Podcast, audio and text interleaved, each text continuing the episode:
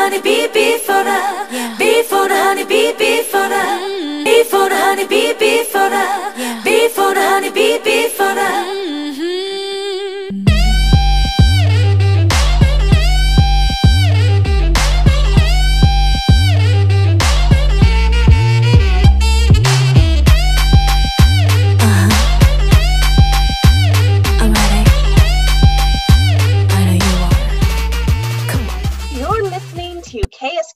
Santa Cruz 90.7 FM. I'm Geneffa Jahan with the Hive Poetry Collective.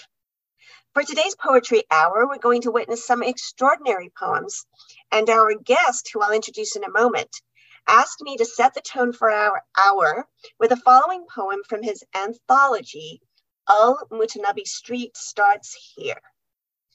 This is excerpt from Five Hymns to Pain by Nazik al Malaika.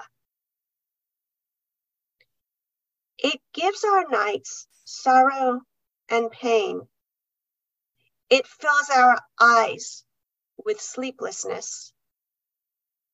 We found it on our way one rainy morning and gave it, out of love, a stroke of pity and a little corner in our throbbing heart.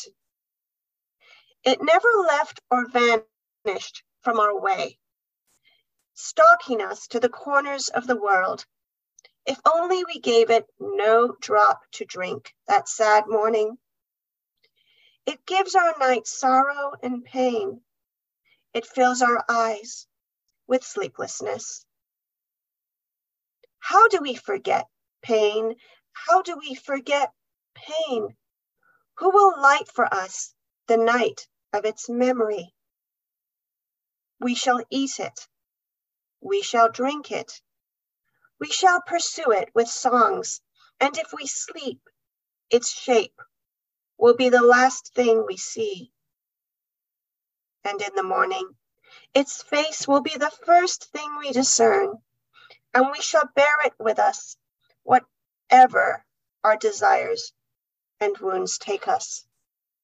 We shall allow it to raise walls between our longing and the moon, our anguish and the cooling stream, our eyes and our sight.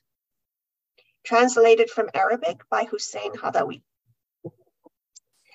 And once again, this is the Hive Poetry Collective. I'm the host for this hour, Geneffa Jahan, on KSQD 90.7 FM Santa Cruz. And you can find Hive Poetry Collective on our website, hivepoetry.org. And you can check our events page for our readings every other month at Bookshop Santa Cruz or on Facebook and on Twitter. And tune into our radio hour every Sunday at 8. Tonight, I'm here with San Francisco bookseller, international cultural curator, and poet extraordinaire, Beau Beausoleil, someone I'm also proud to call collaborator and friend. Beau Beausoleil is a poet and activist based in San Francisco. He is the founder of Shadow and Light, which honors Iraqi academics who were targeted and assassinated between 2003 and 2012. Shadow and Light is part of a larger book arts project. Al Mutanabbi Street starts here. Founded in 2007 by Beausoleil as a response to the March 5th, 2007 car bombing of Al Mutanabbi Street, the street of the booksellers in Baghdad. He is the author of 15 books of poetry. His most recent book is Another Way Home, Bluelight Press 2022. And forthcoming are two chapbooks The Killing of George Floyd, Intermittent Press 2023, and Poems for Ukraine, Barley Books UK 2023. Welcome, Beau. Thank you, Geneffa. The poem you asked me to recite from the anthology Al Street starts here. Can you tell us about that project and how it became an anthology, as well as a global event that's now continued for over 15 years? Yes. Um, I like to say that uh, I became an organizer the way many people become an organizer. First, you wait for someone else to do it. And then when no one does it, you step in.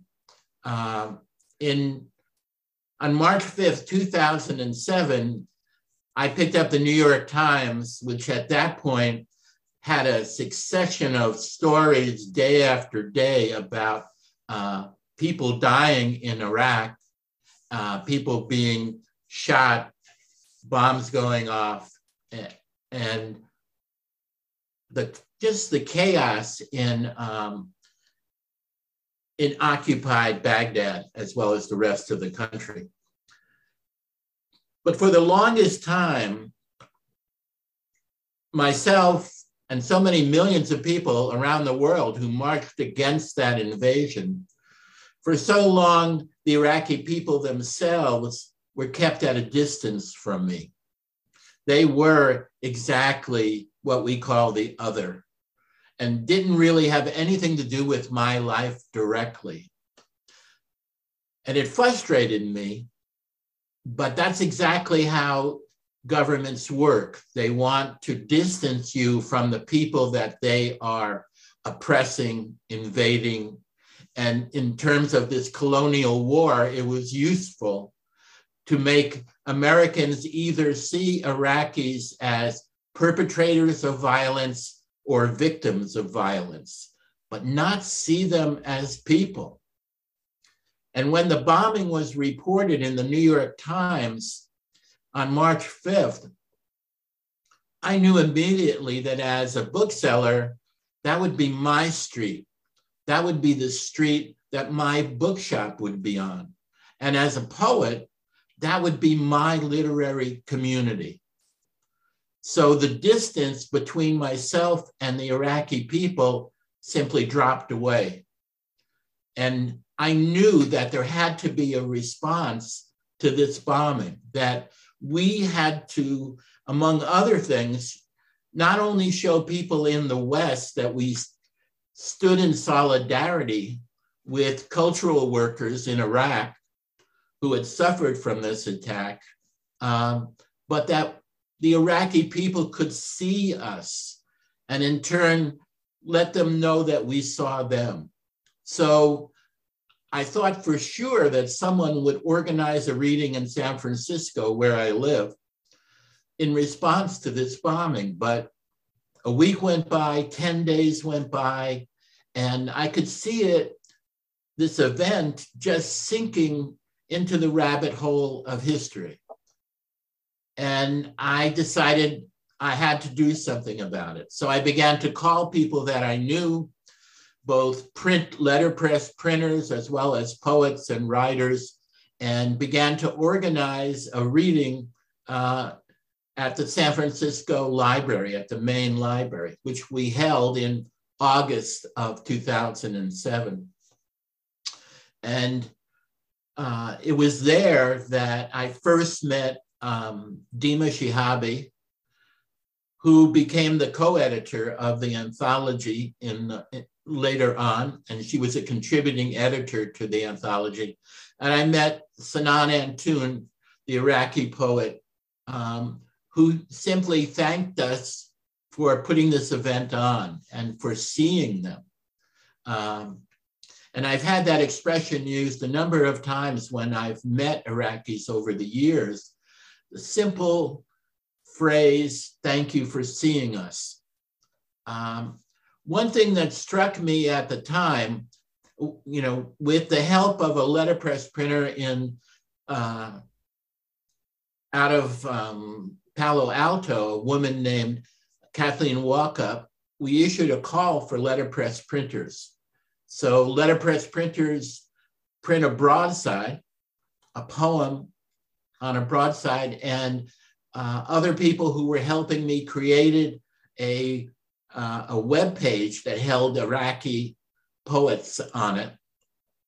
So we, by the time of the reading, we had about 43 broadsides.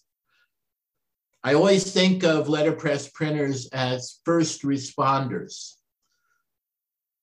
Historically, it's been letterpress printers that either responded to a nation's grief or to a nation's aspirations going back all the way to the revolution. So it was an opportunity for them to step forward and use uh, their print shops again in that way. I mean, we know that they all did it during the 60s and the 70s, um, but it was heartening to see how many people stepped forward. We ended up with about 130 letterpress printers from all different countries um, contributing work to the project. But one thing I realized after we had an exhibit and we had the reading was that I didn't want it to stop. I felt like one thing governments are always perfectly fine with is go ahead and have your demonstration as long as at the end of the demonstration, everyone goes home. I wanted a project that didn't go home. And so I decided to continue. And I thought one way to do that, one way to keep Iraq in the forefront of people's consciousness was to add other art forms besides letterpress to the project. And so working with a um, a professor at uh, UWE in the UK in Bristol, Sarah Bodman, I issued a call uh, for artist books reacting to the, in response to the bombing of Al-Mutanabbi Street. And we collected more than 260 artist books. Uh, and after that, we did a print project called Absence and Presence and added another 150 prints to the project. Um, we now have had more than 500 writers and artists from 20 different countries contribute work to this project uh, since it began in 2007. We've exhibited uh, in Baghdad, in Cairo, in um, Venice, Italy, in Sweden, throughout the UK, uh, in Canada, all through the United States at various universities. The anthology, uh, which was published in 2012 by PM Press, was really uh, possible because all through this project, I have tried to gather uh, good people to work with. And I gathered a number of really great contributing editors uh, to put together this manuscript. I began to feel that where the whole idea of Al-Mutanabbi Street, the idea of this bombing, the idea of attacking a cultural center, the idea of trying to erase culture was something that everyone could see from their own locale, someone that uh, someone could stand in solidarity with this idea any place around the globe. So I felt it was important to have a document, a book of sorts. Uh, an Iraqi filmmaker who's become a friend, Maysoon Pachachi, uh, in, who's based in London, once said about our project that it is the making in the face of the unmaking. So that is what uh, I felt we needed to do with the, uh, with the anthology. And I began to feel that wherever someone picked up a book to read, or where someone sat down and began to write towards the truth, it was there that Al-Mutanabbi Street starts. So that right now, I feel Al-Mutanabbi Street starts with the women in Tehran who are demonstrating. It starts with the women in Kabul who cannot teach anymore, who cannot be visible in public.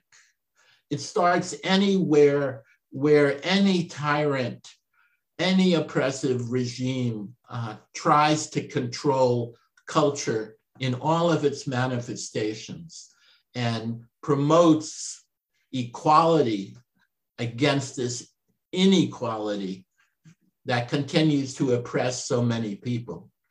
And that's why this project is a global project. And that's why, from the very beginning, I had the idea that every March 5th, anywhere around the world, people should organize a reading for Al Mutanabbi Street because Al Mutanabbi Street starts there, right there with them wherever they are. So that's the long version. oh my goodness.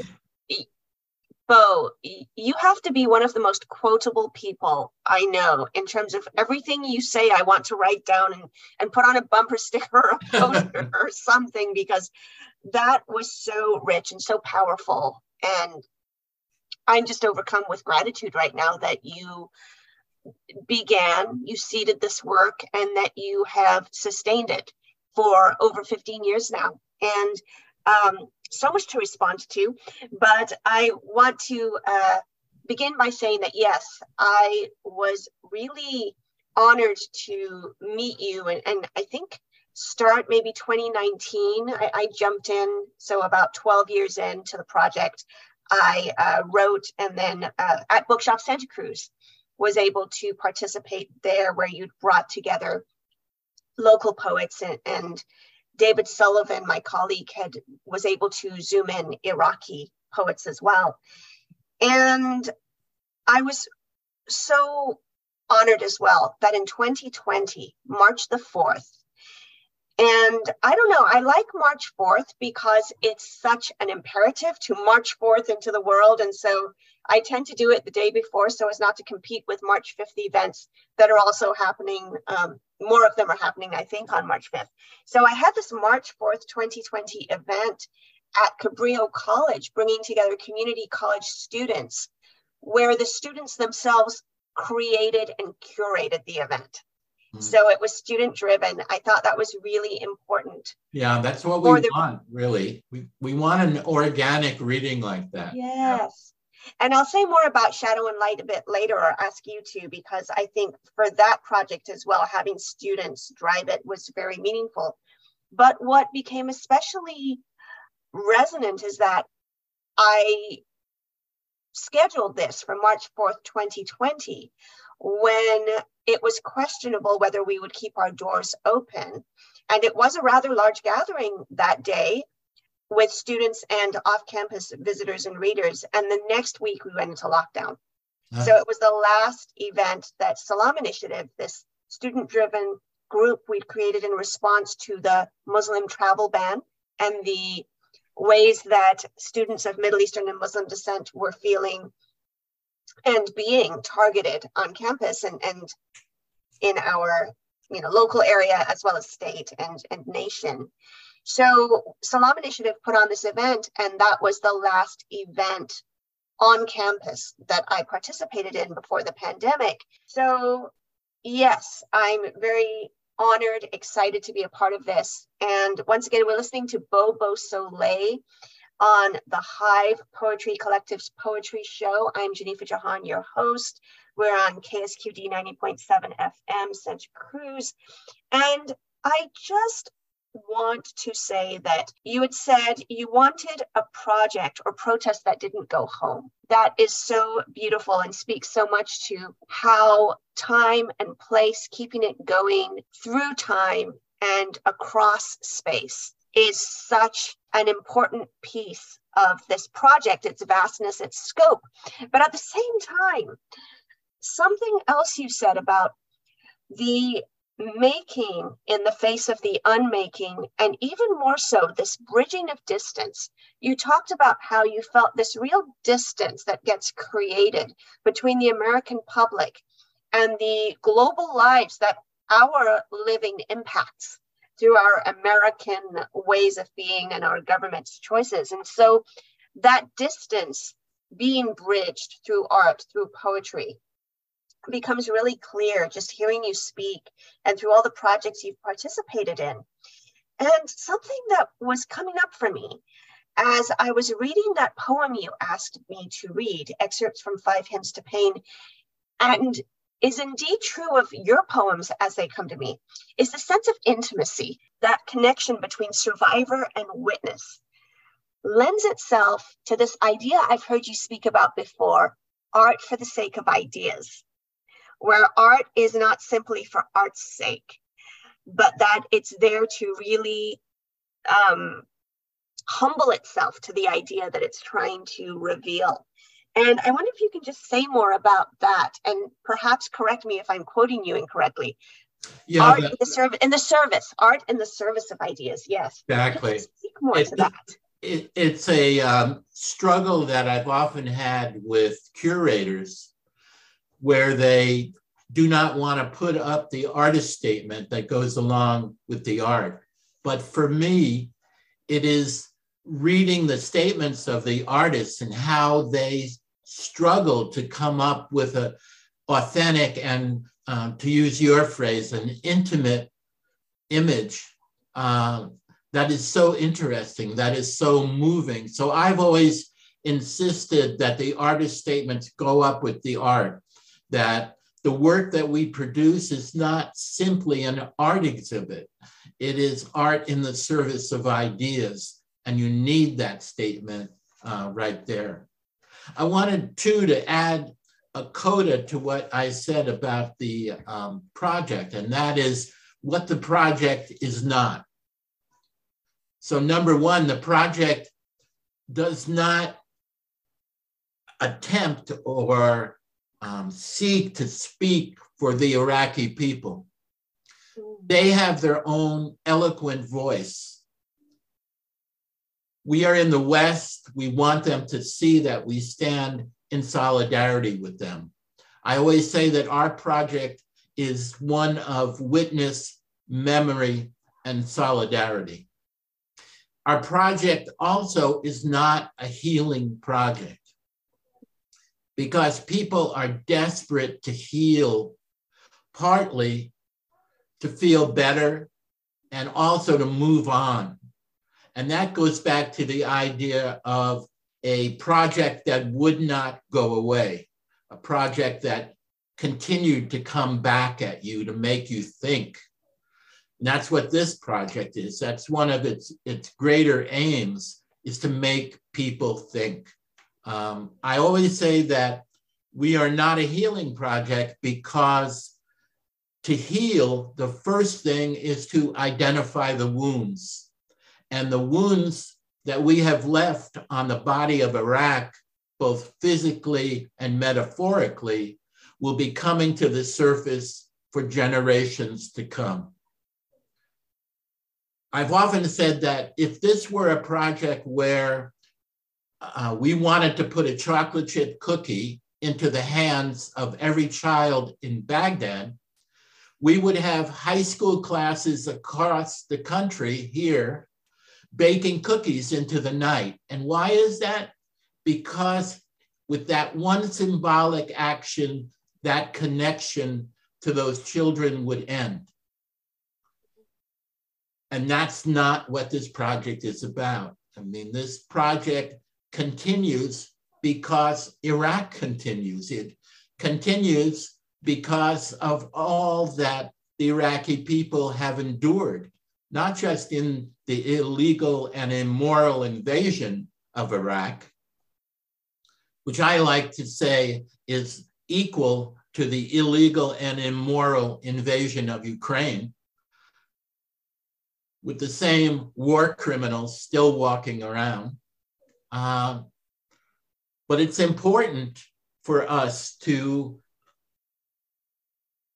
let the Iraqi people know that we stand with them um, and to let people here in the West reflect on the things that have happened to Iraq, going all the way back to sanctions and the Gulf War, and before that, the war with Iran as well. I mean, more than 40 years of that. Yes. So. Yeah. Yes, yes. That, we're not, yeah, yeah. We're not a happiness project. Although, you know, we, we are one of great solidarity, and I've met so many great people through this project. And uh, meeting people like yourself and other people uh, are really the strength that I draw from to continue the project from year to year. So, yes, I so appreciate your insight that this is not about satisfying that urge to heal and move on, and that this is more a project to reveal than to heal, if right. you will. Right. And it was occurring to me too, especially with that artist statement, the importance of the artist statement, which I wondered about initially because I, sorry, I'm on Zoom and working with these little bits and bobs, but yes, I remember being startled by the emphasis you had on the artist statement because I felt initially that I should be more self effacing and, and that it was taking uh, the spotlight, if you will, away from the the Iraqi uh, person. Uh, and we'll talk about shadow and light in a moment about um, how artist statements worked with photography and, and photojournalism with that project. But this idea that the witness is really the focus here. We're going to focus on what it is to live the complexity of witness where one is complicit. There are um, acknowledgments of guilt, of frustration at the stasis, at the continuation of oppressions that we participate in and benefit from passively and yet choicefully at times. And so all of that seems to be there in that witness position that you really create space for when the witness is often left invisible or, or rendered invisible for the sake of, of the art piece. And I, I go back to this idea of intimacy between the survivor and the witness, the survivor and, and the person bearing witness. And I had asked you to send me some poems for this hour. And the first two that you sent me were letters to Iraq. And of course, letters are, in fact, a very intimate rhetorical tool, right? Letters have a very purposeful, intentional sender and receiver, right? And so I think that it's interesting that you choose to write these letters. And the first one is another intimate poem, similar to Malaika. You address it to a specific audience and allow the reader or listener to eavesdrop on a conversation. And I really feel that sense of eavesdropping in your letter to Iraq, especially the first one. And it's, uh, you say the following about it. This is Letter to Iraq, November 10th, 2019. You say this was written during the demonstration for jobs, equality, human rights, and an end to government corruption in Iraq in 2019, which was an Arab Spring moment for the country that ended with the death of about 600 peaceful protesters over a six month period and the wounding of about 18,000 demonstrators by government security forces and state backed militias. So, would you please read for us Letter to Iraq 111019? Letter to Iraq 1110 2019. One does not go into the street to die. One wants to be part of a public movement that forces those in power to come to their senses or leave. One wants change, not the promise of change, not a panel to study change, not a worthless piece of paper pressed into one's hand. One goes into the street to truly live with dignity, not to die, but instead to fully taste each bitter, sweet moment of freedom that rushes towards you like a bullet. Wow to fully taste each bittersweet moment of freedom that rushes towards you like a bullet. we we have to talk about that more. We're here with Beau Beausoleil on the Hive Poetry Hour, uh, KSQD 90.7 FM. This is Geneffa Jahan, and I'm speaking with Bobo Beausoleil and this powerful, powerful poem. Can you say more about freedom that rushes toward you like a bullet? I think that what I'm trying to get at there is the um, the people who demonstrated uh, during those months in uh, the major cities of, of Iraq, um, they were from the full strata of the population, from professionals to students to workers, all forming this bond of unity, trying to uh, stabilize their own country. And I don't think anyone, as I say in the poem, no one chooses to demonstrate uh, and die on the street. One feels a dignity in, in marching with others, trying to bring some change uh, into focus. So, but there is no one who is in the street in those demonstrations, nor in demonstrations here, um, that doesn't know that things can turn suddenly deadly at the same time. So there is that mixture of freedom that is a companion to that is the um, possibility of death, which comes rushing toward you. They're both rushing towards you. Yes, and you know something, I, and I I'll talk a little bit about the way your poems appear, which which our listeners can't see, but one choice that stood out to me as I saw and read that last stanza is how that bittersweet moment of freedom, you have a slash mark between bitter and sweet. So it's either or, it's not bittersweet, it's bitter slash sweet. And that's the thing about these risks. When you're talking about freedom rushing towards you like a bullet, you're going to live or you're going to die, right? It, it's or you're going to be um, injured or you're going to escape that brush with death. And so it's very uh, black or white, if you will. It's very live or die. It's bitter or it's sweet. And I think for those of us with the privilege of nuance in our protesting, we can think about bittersweet complexities of experience. But for those rushing toward that bullet, that bullet will hit them or it won't. And that for me is what resides in that slash mark between bitter and sweet. Hmm.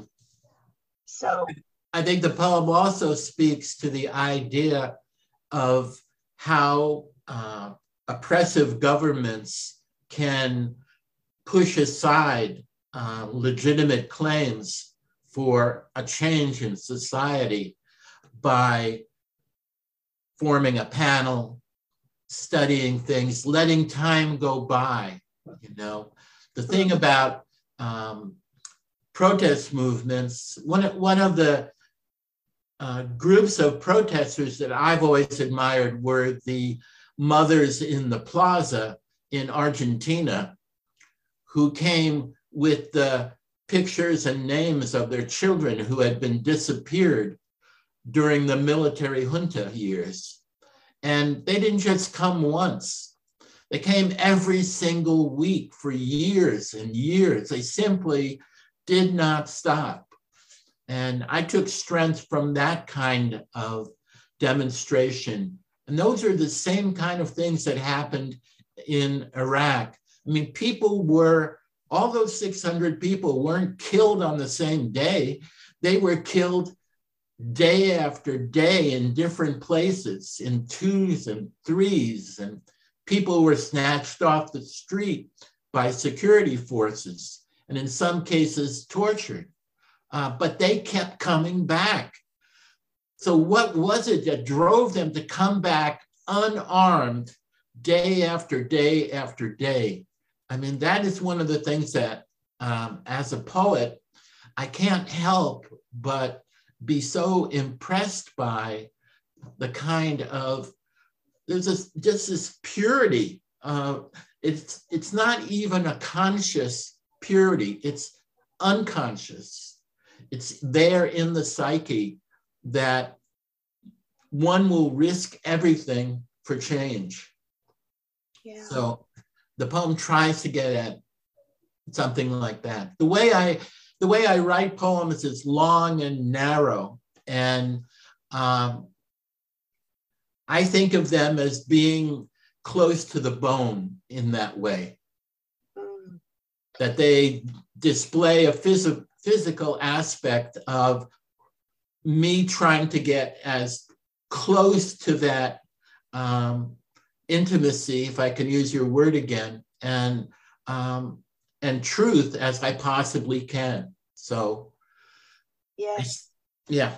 Yes, you you do that. I, I love that you you've now twice called intimacy my word. Let's just make it my word. I, I like that my word. Intimacy is Geneffa Jahan's word. That's that's lovely. You know, I think of your poems, Beau, which I've been blessed by receiving over email. You'll send them out, and I'm one of your recipients. And I think of them as long and lean. Yeah. And that is indeed how you intend them. They, they, they definitely are have that pared down immediacy as well as intimacy. And to go back to this intimacy idea that I'm caught up with right now, I notice in the crafting of this poem and the address, you say one does and does not, and you use one rather than you. And I wonder if you're trying to create a broader humanity and relatability to that particular experience, where you're seeing this as a sane person's response to crisis, where you see how one, anyone might respond this way, as opposed to making it specifically about you or they. Is there something intentional going on with that? Yeah, very, very intentional. And and you're right. I mean, you put your finger on it. Um, that's what I wanted. I wanted it to speak not just to the particular, but to the universal, to the uh, much broader aspect of what I'm trying to get at there. Well, that is exciting because I then looked at your next letter to Iraq written three days later, uh, a letter to Iraq 11 13 19. And you make a different set of choices there. And I wonder if you can read that one and then we'll sure. talk about it. Letter to Iraq 11 13 2019 how much of your sky is left to pull down? How much light does each falling body take with it as it hits the ground? You fold your reading glasses and put them in your pocket. You cover your nose and mouth with a handkerchief and walk out into the street. Someone recognizes you from the university and waves. She loves, believes in poetry as much as you do. And together you walk towards where there is the most noise and smoke, for it is there that liberty is being born. And you both want to see it no matter what happens you both want to be part of that brutal, miraculous joy at its birth. Yes. I feel like there should always be this pause at the end of your poems because, ah, oh, there's so much to take in there. Okay, so keeping on theme with what I was talking about before, or on topic of that, who are you addressing in this poem? Who is folding their reading glasses and venturing out? Tell me about the speaker and listener here. Well, I had, um, like so many here, have been following these demonstrations. And as, as a poet, I'm highly attuned both to language, but also visuals. So I began to see photographs of people in the street wearing a handkerchief against uh, tear gas uh, that was being shot at them. And I just pushed myself into that moment. Um, I didn't want to, there, you know, when you're writing poems like this, there's always this line that you don't want to cross. You don't, you don't want to begin to speak the emotions of that person, but you want to try and get as close to it as possible. And you want to be able to find some place um, where you can bring understanding uh, to an event that you're addressing. So I, in my own mind's eye, I saw this, uh, this you know, young man step out into the street and then be recognized by someone from the university and that together that they would walk together the symbolic thing of men and women both walking together in these demonstrations uh, i feel is a very powerful metaphor for change as well. Uh, so I, I saw them I saw, I saw and felt a kind of uh, impatience uh, for change and I felt that most probably they would walk towards not where it was the quietest, but where it was the noisiest. And I thought, well, why are they walking there? You know, and I thought, because that is where liberty is being born. That is where the it is that miraculous place of um, of birth of liberty. Uh, and so that's what I felt like was propelling the poem and propelling my, my response to what was going on as well. That is so thoughtful. And I was thinking about, you know, that there's that sort of underbelly of the issue of cultural appropriation. And obviously, this is something that you've thought about uh, just from the way that you speak about your subject matter and the respect and care you're taking as you enter into that subject. And it occurs to me that empathy is very much a way to keep oneself in check, hold oneself in check as one wants to avoid cultural appropriation, where you're not representing something, you're not representing it for a commercial or consumer audience.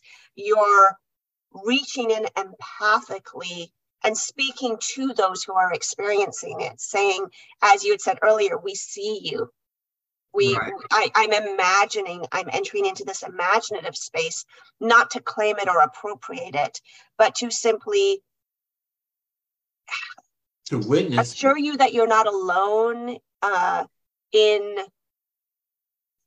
in the care perhaps to to um, to express a kind of care I, I mean, you say this all very powerfully in your project. And I realize that with the time we have left, we have to talk about shadow and light because you do that. That project, which brings in image, which, as you said, you're very captured as much by the visual aspect of an experience. So, shadow and light brings in the visual. But again, you focus on the act of witness with a humility that acknowledges that we're not able to speak for. And yet, because the focus is on dead academics, those who have been, whose lives have been taken tragically and, and in a tortured way, perhaps the only voice they get is this one of witness. So that is such a powerful project. It is part of the larger Al-Mutanabbi Street Starts Here project. Can you speak to us a little bit about shadow and light? Well, uh, shadow and light began when I stumbled onto a list that had been compiled by a Spanish NGO of Iraqi academics who had been targeted and, and assassinated. Uh, it has, the list had 324 names on it with a fragmentary entry on the details of how they were assassinated. Sometimes they didn't even have the name of the academic uh, or the gender of the academic. They had the university where they taught, and like in so many universities, uh, this list has countless numbers of, um, you know, not just professors, but also lecturers as well. I, I was stunned by this list. And although there were, uh, I've read reports that as many as 700 Iraqi academics were assassinated. And there are myriad reasons for these assassinations, I mean, including revenge and kidnappings, but the broad scope of them over so many years uh, showed me that they were a way for groups to control uh, the infrastructure, one part of the infrastructure of a country. And one way to gain power is to destabilize that infrastructure. And certainly we did that uh, in Iraq. People sometimes ask me, well, did the Americans, do you think the Americans bombed Al Mutanabbi Street? And I always say, I have no idea, but I, one thing I know is that they set the table for that bombing. And they set the table for these assassinations as well. Um, if you want to control a, a population, one place to start, one powerful place, is to control what is being taught and those who are teaching it. So you gain control of the curriculum. You either kill those who are teaching it, but you also give warning to everyone else. You only have to kill one person in a department for everyone in that department to know uh, that what they are teaching, what they are saying in a classroom is being monitored, is being watched. And someone may choose at some point, if you don't self censorship what you are teaching, someone may move to eliminate you the, one of the astounding things about the list of 324 academics is the wide span of what they were teaching. Social sciences, beekeeping, agronomy, literature, poetry, calligraphy. It just moved like a ripple across some campuses. Some academics were killed in the parking lot of the university some at the door to their home, some inside their house, some traveling with other colleagues who then were killed also. Uh, it's, it's numbing. And I felt that we, what we had to do was to try and find common ground with these people. Again, I didn't want to speak for them, but what I wanted to show that we really are each other, that there was a way to find this common ground with everyone who joined Shadow and Light. And so I asked each person to uh, try to write their way closer to the person that they were honoring. Each person that joins the project chooses someone from that list. And in terms of it being a photography project, the photograph is only there to hold you so that you will read this artist statement uh, and establish this sense of connection. Uh, I've asked people in their photographs not to have a human uh, person in the photograph, not to have an animal. I asked that the photograph show a kind of absence, a kind of emptiness. Uh, and an emptiness in the everyday, uh, I thought was really important. And we're now at about 57 uh, contributors, with contributors um, ranging from Jordan to Egypt, um, all through the United States and into Canada as, as well. Um, we have people who are from Iran in the project. It's become a powerful and reflective moment at these exhibits when people stand there and begin to read these statements. Um, I feel that shadow and light affects someone, if not at the moment. And I've been told about how much silence suddenly descends on the gallery when people are standing there and reading these statements. But I feel some of the most effective part of it is uh, really happens days later when what you have seen and read begins to turn over and over in your mind.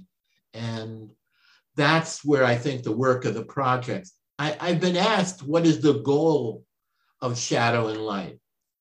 Or uh, one time I had a, a interview, I was going to have an interview with the BBC. And before you get that interview with their radio side, uh, you have a pre interview. And so in the pre-interview over the telephone, we talked about the project and then the woman asked me, the producer asked me, well, what is your goal? And I said, well, we have no goal. If you want to call it a goal, it's that the project continue. And she said, oh, yes, I understand. And we kept talking. And then 10 minutes later, she said to me, so if you had to name a goal, oh and I said, there isn't a goal. Well, needless to say, I never got that interview with the BBC. I flunked the pre interview. Um, oh, and mm. that is part of what Shadow and Light is about. There is no goal for Shadow and Light. There is this moment of reflection that we hope is repeated from campus to campus where it is shown. And what people do with that reflection is part of who they are and who they hope to be. And shadow and light is like a, a place to step into. Uh, so that what it produces may not even have anything to do with what happened in Iraq. and maybe social change in a completely different way. But I like to think that uh, this exhibit has its own inspir inspirational moments in that sense for other people. Wow, yes. I so agree with you in terms of that experience as being part of the Shadow and Light photo project. I had chosen, I was moved by all of these academics as they came to us on this list from the website of the Spanish NGO. And the one that I selected to respond to was someone who had been kidnapped on his way to campus. Oh. And the campus was in between sessions, and he had been kidnapped on his way there and taken and murdered and was not found for days. And then his family had to pay to have his um, body returned to them. So that really struck me. And what I did was I visited my own camp college campus between sessions to enter into that liminal time and space as well. And um, ended up with a response about the emptiness of a, of a forsaken campus and, and that sense of emptiness and imagining this building and the structure without the people it's intended for there and and that really bubbled up for me and when you talk about the silence that descends and that experience of listening to the artists stand and read their statements. I had the pleasure of doing that at the Arion Press reading in San Francisco last year. And I remember just the power of that moment of being able to stand there and, and state and bear witness and how afterwards, because my photo and statement had been on display, I saw people going up to my photo and taking photographs of my photo. Mm-hmm. And I thought, well, that's so interesting because there's nothing all that I think outstanding about my photo. I'm not a photographer by any means, but they were taking photos. They were trying to capture that moment. I think for what you're talking about, for that ability to revisit it a few days later and remember and reflect on on that experience. And I wonder, our time has just flown by. I wonder if you could read your poem regarding the list of 324 Iraqi academics assassinated that you created sure. as an apt response. Yeah. Regarding the list of 324 Iraqi academics assassinated 2003 to 2012. This shadowed morning, you write thought and read the garden. You readjust the graded papers in your briefcase and wait for the enemies of knowledge to arrive. Teaching is like watering a garden, you think. Everything doesn't grow at once but every growing thing needs water. Someone will find your body and next to it, the book that holds the poems that they came to kill you for writing. But if you are still alive in an hour, you will drive to the university and teach your first class. Yes. Again, that possibility of everything being snuffed out in just that moment, but our intention to continue the work continues. That's powerful. Just, I wish our listeners could see this on the page because when you read, you readjust the graded papers. It also to me looked at, I, I saw it as you read just uh-huh. You read just the graded papers. It's, of course, readjust. That is so powerful. And again, we see this theme of continuing in the work, continuing in this, what should be as accessible as breathing, being made a commodity, a rarity, a risk, and the braveness of the people to carry on, knowing that they are running towards freedom like a bullet, right? Mm. I am so loath to say that we are at the end of our hour and that you had sent me these poems from the book Al Mutanabbi Street starts here. Poets and writers respond to the March 5th, 2007 bombing of Baghdad Street of Booksellers.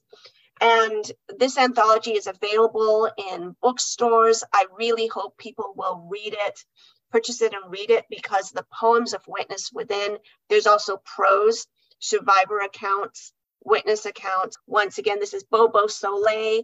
I'm Geneffa Jahan of the Hive Poetry Collective. You're listening to KSQD Santa Cruz 90.7 FM please check out the Hive Poetry Collective on hivepoetry.org. Check our events page for upcoming readings every other month. We have poets come and read. Uh, perhaps we'll have Beau come in and read uh, one of these months. We have, uh, we're on Facebook, we're on Twitter, and we have podcasts where you can re listen to our radio show, which is also 8 p.m. on Sundays. Thank you, Beau, and may your witness continue. Thank you, Geneffa, and thank you to the Hive Poetry Collective. Once again, this is KSQD Santa Cruz 90.7 FM. For the honey, for the, for the honey, for the, for the honey, for the, for the honey, for the.